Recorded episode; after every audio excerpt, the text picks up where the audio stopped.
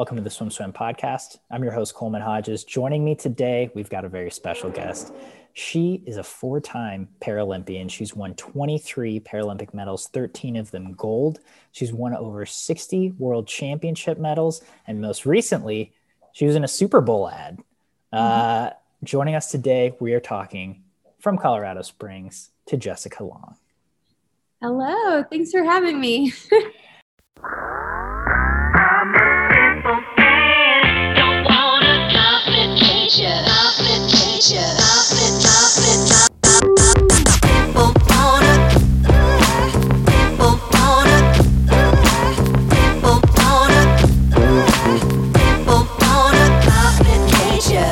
excited to sit down and talk with you for a bit. As I mentioned, most recently, uh, you were in an, a Toyota ad in the Super Bowl. Uh, can you tell us? Let, let's let's break this whole thing down. First of all, how did this come to be? Yeah, well, first off, it was just so unreal. It's still, it's been a little over a week and I'm still kind of just letting it all soak in. Um, it really, you know, being a part of Team Toyota is kind of how it all came about. Toyota is a sponsor of the Paralympic movement for sure, the Olympics and the Paralympics, Team USA. Um, and I am one of their ambassadors going to Tokyo 2021 as one of their athletes, ambassadors. Um, but that's kind of how it all came about was just representing toyota the best that i can they're one of the best supporters of the olympic and paralympic movement um, and really it just kind of surprised me even just to be uh, one of the main people to get a spot and then for it to be used as the super bowl commercial. Um, i'm still kind of getting used to it but uh, i love how it turned out and i think they did such an incredible job showcasing my story.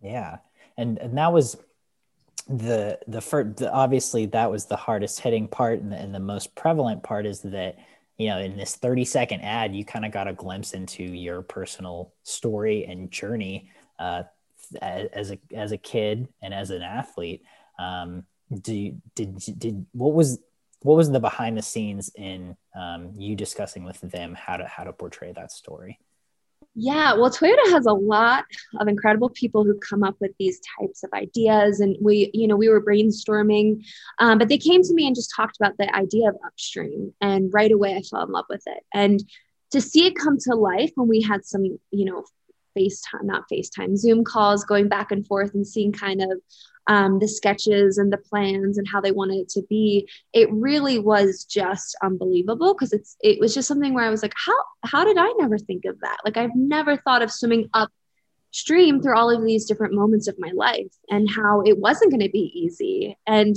the thing that stuck out the most to me was that they didn't highlight the gold medals or the success or any of the you know the, the awards or anything that makes me Jessica Long, they really highlighted just the start of it, you know, in a Russian orphanage. And I think that scene with the little Russian baby, um, that's like when I really start to lose it. There's so many different scenes leading up to, you know, the final moment of touching the ball.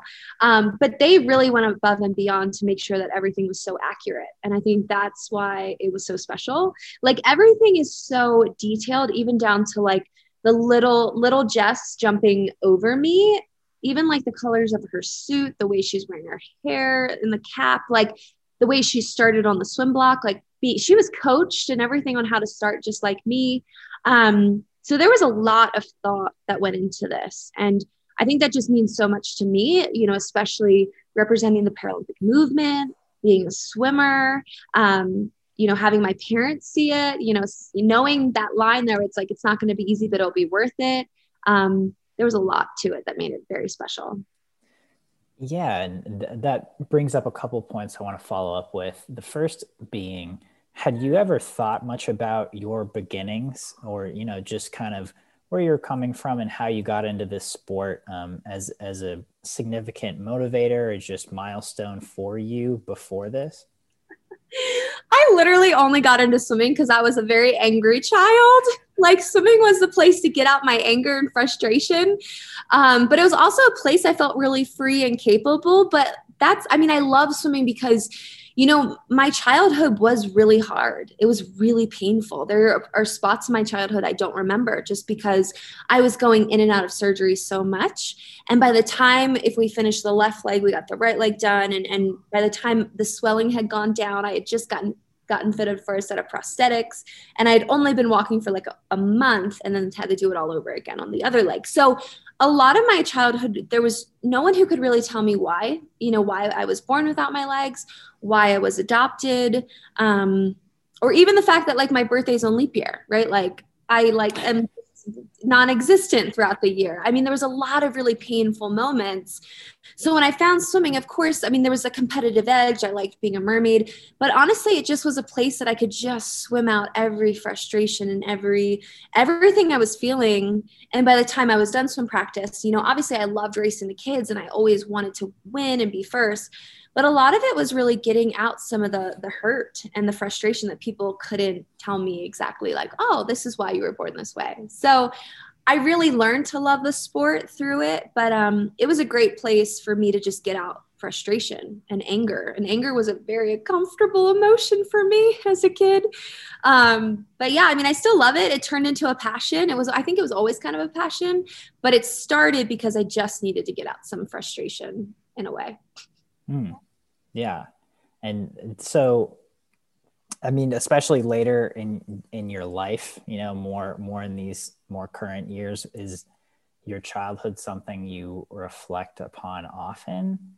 Um, again, just because the Super Bowl ad told this story of of your very young childhood beginnings, is that something that is pretty pre- prevalent, even if you're you know talking to a group or, or an individual about your career or is that something you tend to shy away from because there was so much anger and it was such a hard period you know these are such good questions. Um, it's something i've really learned to talk about you know definitely being more vulnerable. I i think as a kid when you're just adopted you don't you're not really sure if you can show too much emotion just because you really never know if you're going to be sent back to the orphanage. And i know that that's a really tough thing to say but it's kind of a thought that goes through your head you know when you're when you're adopted. And um i think for me it's always there, right? I've also had the opportunity to meet my birth mom and my birth father, and they married and had three children. I went back to meet them in 2014. Um, I've, you know, I've been in therapy for it for the last five years. I never thought I would need therapy, but it's really helped me. And it's really helped me you know when there's been speeches or places that i've shared my story you know a lot of people can't really relate to being an amputee right? They can respect it. They think it's really cool. They're inspired. But when i've been able to share about the adoption and the pain and the identity and the feeling of being abandoned um, it's actually been really cool to connect with other people. And the only way I'm able to even share those little bits um, is because I've been more vulnerable and, and sharing it. Um, and that's actually been one of the responses through the Super Bowl. And even when it was about to air, like the night before, I was like, wow, like this is a very vulnerable spot. Like I love it. And my, my life, I feel like has almost always been on display. I mean, even down to meeting my birth mom, that was, we filmed that whole thing for everyone to see. Um, but there was just a moment before it went live or for Super Bowl Sunday where I was talking to my parents and I was like, oh, like, and now everyone's going to see these small little moments because, you know, when I'm diving over me, I didn't start the sport thinking I was going to be a gold medalist. I started because I was, you know, I love swimming and I, I, was just going through a lot. Like it was so hard. nothing in my life felt very stable. So I did join swimming. Um, I don't know. I mean, it's a combination, right? It's it's the frustration, it's the love, it's the feeling of freedom, it's feeling strong. Um, but before I found Paralympics, I would definitely say that I wasn't very confident. I would never show my legs. So there's been a lot of really great moments um, to even be able to share my story with people. Yeah. And, no, I, this is this is great insight and again, the the second portion I want to touch on, wanted to touch on, you t- did touch on a bit, is is the response that you've received from you know this vulnerable moment. I mean, it's kind of funny because it's a Super Bowl ad, right? Which you expect to see like Doritos commercials and mm-hmm. Bud Light commercial, you know, and like things being silly, and then there was this ad that's like really touching and really emotional and like you said very a very vulnerable piece of your history and uh, it, it, was kind of a stark contrast but it was really cool obviously to see a swimmer in that position and um, to get a little bit of insight into your background. And so, what, what, what kind of response have you received from that? Yeah, the responses have been so amazing. I, I'm so surprised that people take time to to write me. I think it's very special. I'm I'm trying to get back to everyone. I definitely want to be that person that just says thank you for the kind words. So stand by. Um, but there's been so many incredible moms who are girls who are adopted. I think I've, I've received a lot of adoption or just moms with special needs kids. And it is really hard. There was a lot of really hard moments, right? That again, that line where it, it won't be easy, but it will be worth it.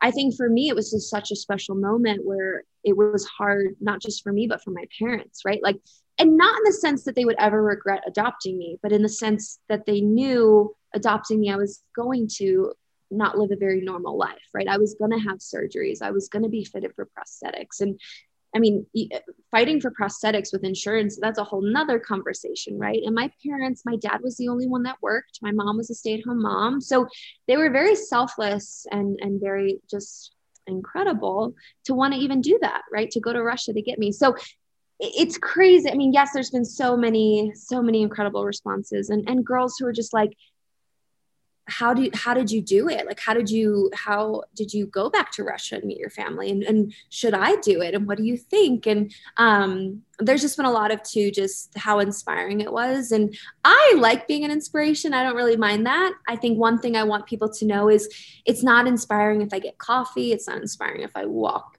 around or if i if i go to the grocery store but you can be inspired by my accomplishments. And that's i hope you're inspired by, by my accomplishments. Um, so yeah, I'm so sorry. I had a long practice this morning. I'm, I'm like, what am I saying?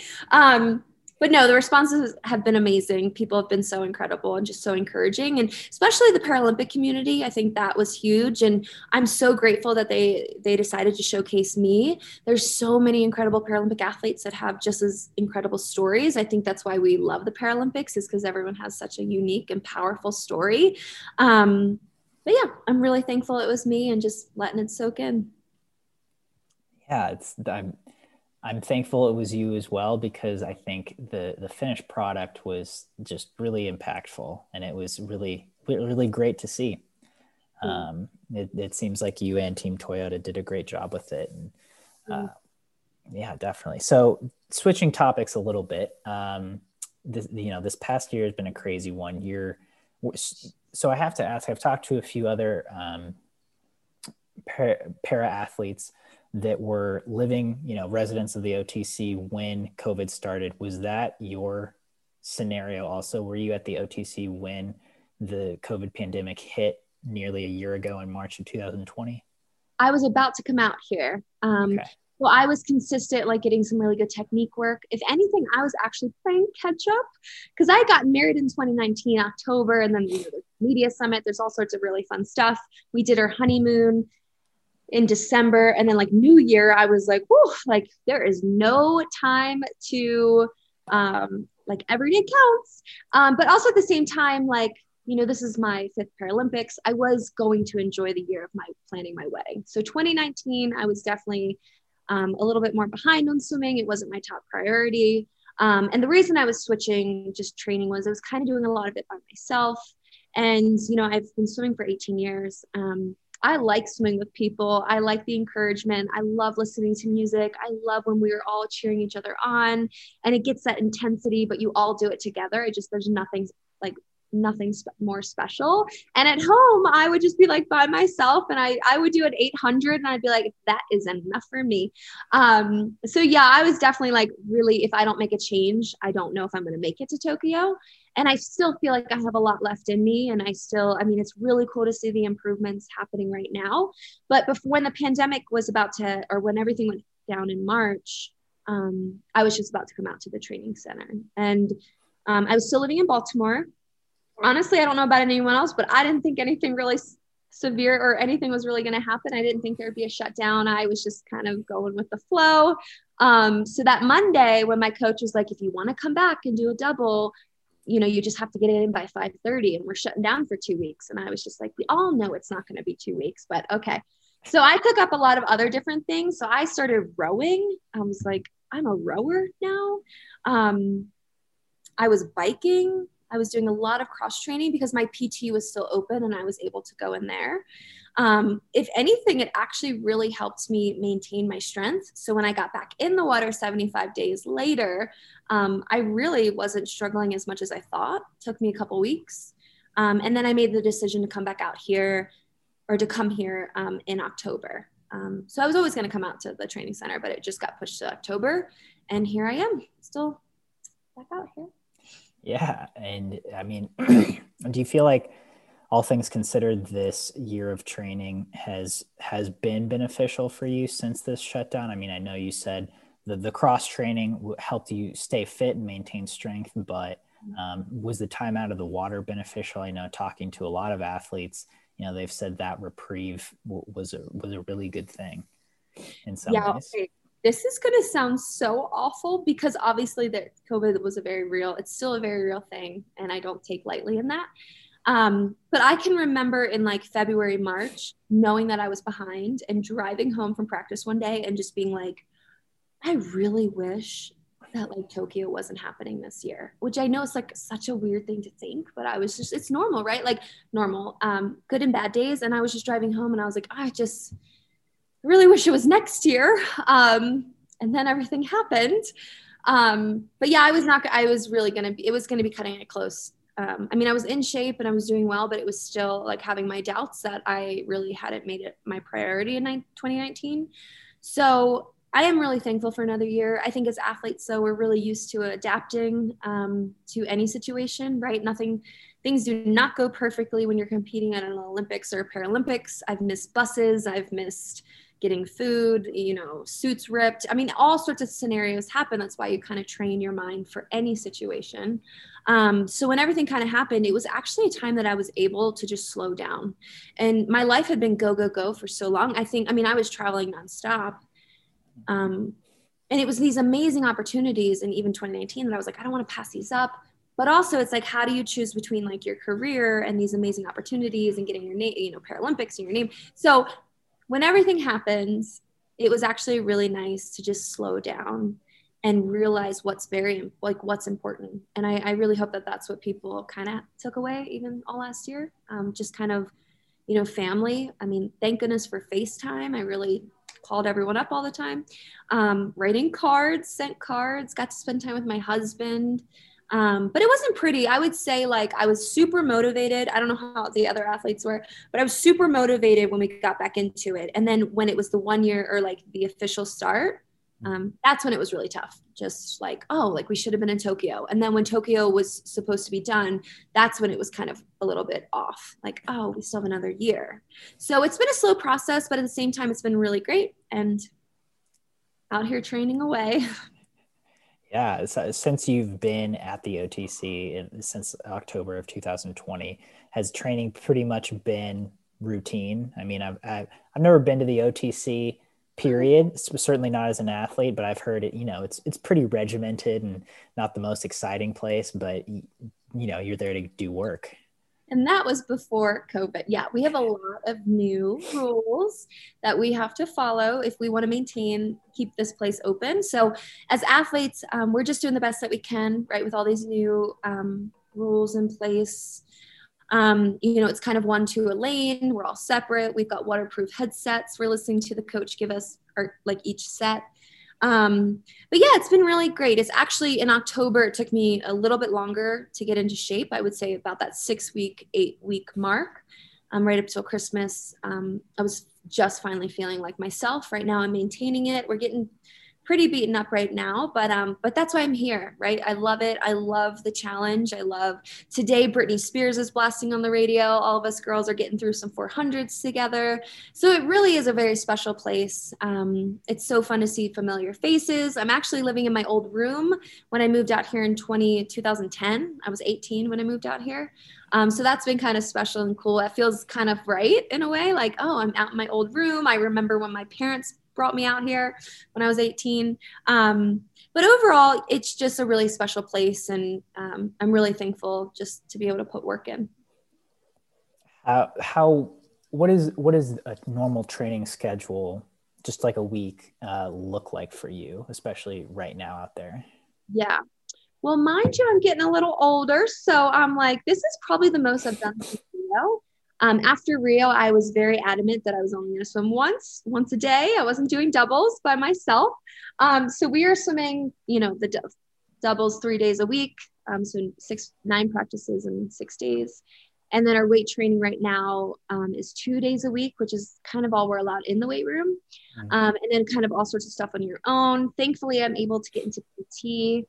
Um, that can be kind of, you know, figuring that out. Um, and we're just working around the off complex athletes and the on complex. And thankfully, we're at low, low enough numbers that we're all able to train again together, like the swimmers off complex. So we're just, yeah, making it work, but it's definitely very, um, yeah, you eat, breathe, sleep, swimming out here. So it's fun. Gotcha. Yeah, nice. I mean, how how great is it to have people to train with? You know, at the moment after having swum by yourself for a long time. Oh, I do not. I do not like swimming by myself anymore. I used to do it when I was younger, but I just think at this point, swimming for 18 years, you need that encouragement, you need that push. Um, and it's definitely really changed just my swimming over the last couple months or even weeks. Um, and yeah, it's been really awesome. And even today went some really fast times, so I feel like I'm on the right track. Yeah, well, that's that's great to hear. Um, I I want to take it back again a little bit. You know, you've mentioned your your career is 18 years long at this point. You know, you've been swimming since you were 11, uh, and you went to your first Paralympics when you were 12 and you won three gold medals there. Um, was was that a shocking experience for you being a 12 year old and, and and having that level of success, especially um, as I'm you know I was reading this before we got on, but um, when you won your gold in the 100 freestyle, you you took down the Paralympic w- record holder and world record holder at the time. Um, so yeah. was as a 12 year old and again going back to that that younger stage of your life was, was that a, was that shocking for you i had no idea like how incredible it really was until like more recently um sometimes so i won that gold as a 12 year old going like a 109 100 free and that is you know no kicking that's all upper body strength um, that's the S8 category. And now that I'm here at altitude and we'll do repeat hundreds, and I like sometimes like if I'm up on the block and I'll go like a 109, which is pretty good considering not being in a racing suit, not being tapered, and all sorts of stuff. Um, I'm like, how did I go a 109 as a little tiny 12 year old? And that to me is crazy, right? The looking back and thinking, wow, like you really were fast. Because at the time, you don't really think you're fast. And I've always really struggled, like battled you know, I don't want to just be known as a Paralympic athlete. I want to be known as just an elite athlete. I really want to change you know, obviously I'm well known in the Paralympic movement, but overall, I just want to be known as an elite athlete. So even as like a little 12 year old, I knew that there was still others out there who could beat me, and I wanted to beat all the kids with legs. So um, I think what really was pretty cool for me was getting the chance to train with Bob Bowman and Michael Phelps and that training group in Baltimore. Um, that's when I really felt like, okay, like I am an elite athlete. Um, but yeah, no, winning winning a couple gold as a 12 year old was pretty wild, just because I wasn't expected to go. Um, but I think that's the most exciting thing is just um, just this idea of just keep keep going. Right? There's been so many opportunities. I could have ended my career in Beijing. I could have ended it in London. Like there's so many times I could have ended it. And even after Rio, right? I, I definitely didn't have the greatest performance in Rio. There was a lot of things that, you know, just very burnt out but you just see when you i mean when you continue to push and you continue to you know push through some of the struggles and the obstacles i think really good things come. And you know i would never would have had a super bowl commercial if i had given you know decided to retire and quit.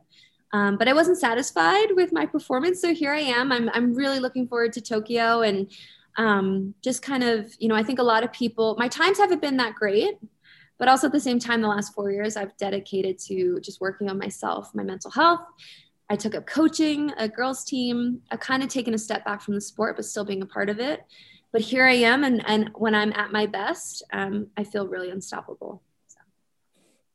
Yeah, and I'm I'm glad you mentioned that uh, tidbit about you didn't really really realize what that meant until later on, or you know until recently, um, because again, that's you know as a as a young girl, I'm guessing you don't really realize the impact of something like that, or is anyone as a young kid doing something at that level did you know at, at your next olympics or the olympics after that did you kind of were you able to take it in more or just kind of realize what that meant as an athlete yeah, I think, I mean, as long as you're learning through each experience, I think you're on the right track. I think the number one thing I would suggest to just young swimmers is that swimming just can't be your whole it can your whole identity cannot be wrapped up in a sport which i know is kind of hard because we we eat live breathe swimming but it's just i've really come to the conclusion that swimming is something i love to do but the, at the end of the day it is just swimming and it's not the end of the world if I go at that time. I think it's a learning experience and it's okay, how do we change it for the next meet?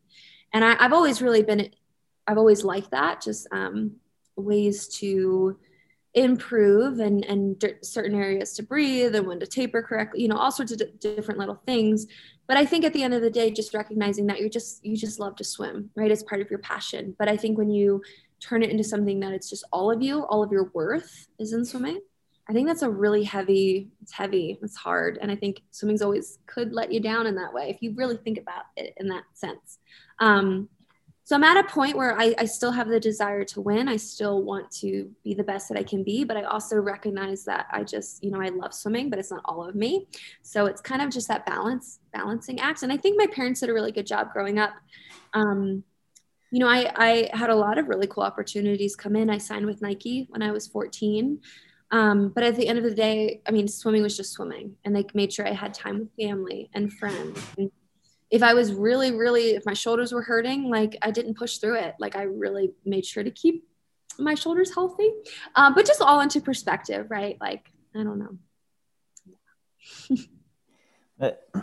That's that's interesting. I didn't realize some of these things. Um, I mean, signing with Nike at 14, that's you know, it's a big deal. But uh, giving your parents giving you that perspective of it is just swimming do you feel like you always had that as a swimmer and if not do you feel like there was a certain period where you were able to really develop that perspective yeah i would say that kind of came around age 20 um, 16 i think you just put so much pressure on yourself or at least i did around that age um, i think at 16 i was ready to retire because i got a bronze medal or something. I don't know. It's so ridiculous. But um, I just think there's so much pressure. And I think in today's world, there's already so much pressure, right? Like we have social media and comparison.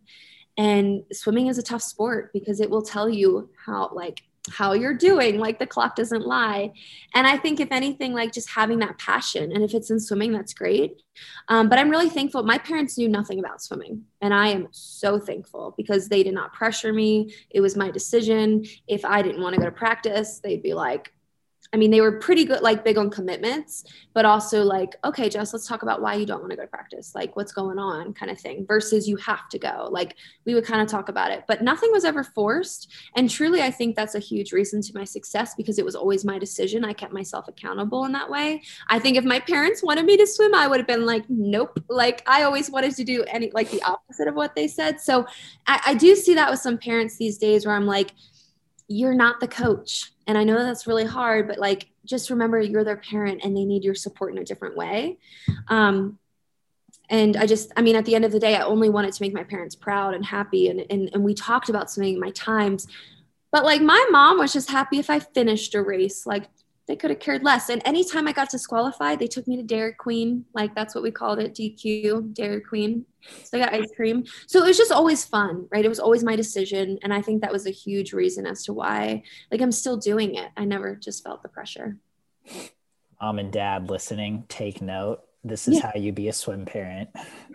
uh, we've had, I don't know how many times this has come up, but I mean, you said it best. You know, mom and dad are not the coach, they're the parents and all they need to do is is, is support. And I, I really do feel like yeah the less the less parents know about swimming usually the better. I mean it was even down to like my my parents were going to get me a racing suit like six sizes too big. And i was like no this is you know you don't like they knew nothing. But um but yeah for sure just let your kid just yeah do their own thing and just support them because you know they're the ones putting in the work you know yeah So, so on that same top, or on the on the on the topic of you know realizing that your identity is not just as a swimmer, have mm-hmm. you know you're uh, again you're 18 years into your career, you've you've done it all, and you've done it for a long time. Has what you enjoy about swimming changed throughout that time, especially kind of in the later years? You know, what has kept it fun or exciting, or, or kept motivating you? Um, has that metamorphosized and changed throughout? Yeah, for sure. I mean, if I look back at each Paralympics and I'm going into my fifth, um, you know, when I was 12, I had no expectations and somehow did really well.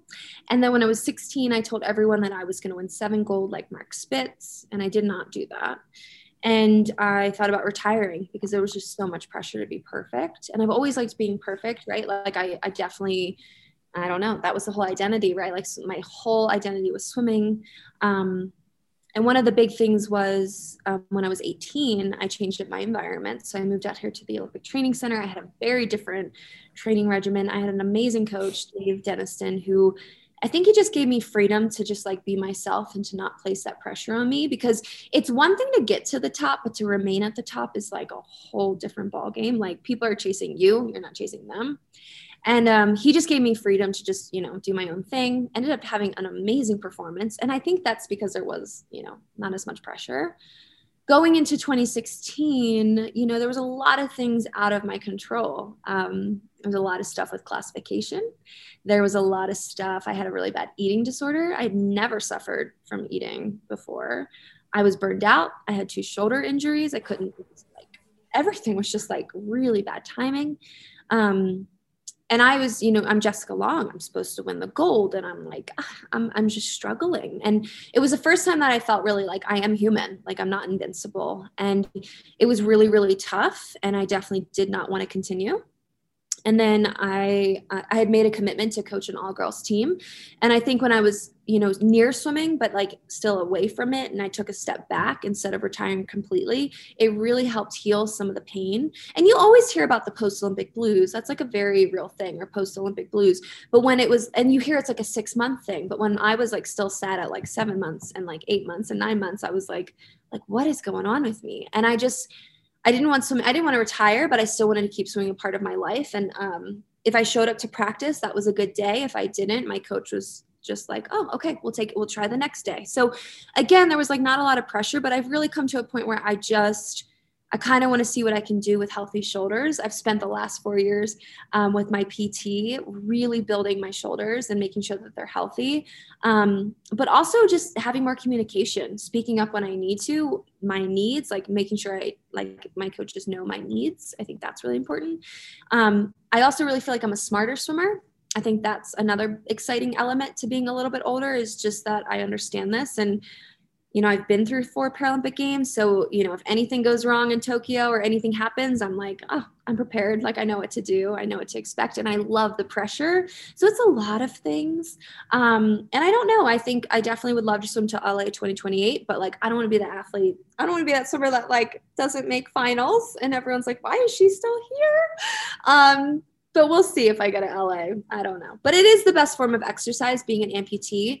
Um, it is kind of the only exercise that I can really get, just especially cardio, because I'm not going to go for a jog or a run. Um, so yeah, we'll see how long I keep swimming. But for now, I'm, I'm actually really enjoying it and loving it.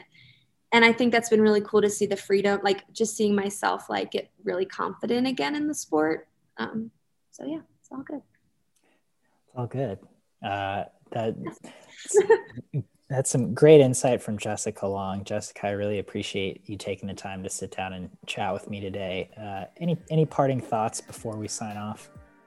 Uh, yeah, I, I, think it's just my advice to anyone listening is really just find your passion, whatever that might be. If it's swimming, great. If not, go find it. I believe when you're passionate, you can be super successful, but like you define your own success. And yeah, just be passionate. Well, again, Jessica, I appreciate your time and thank you for taking it to sit down and talk with us today. Yes, thank you. Thanks for having me.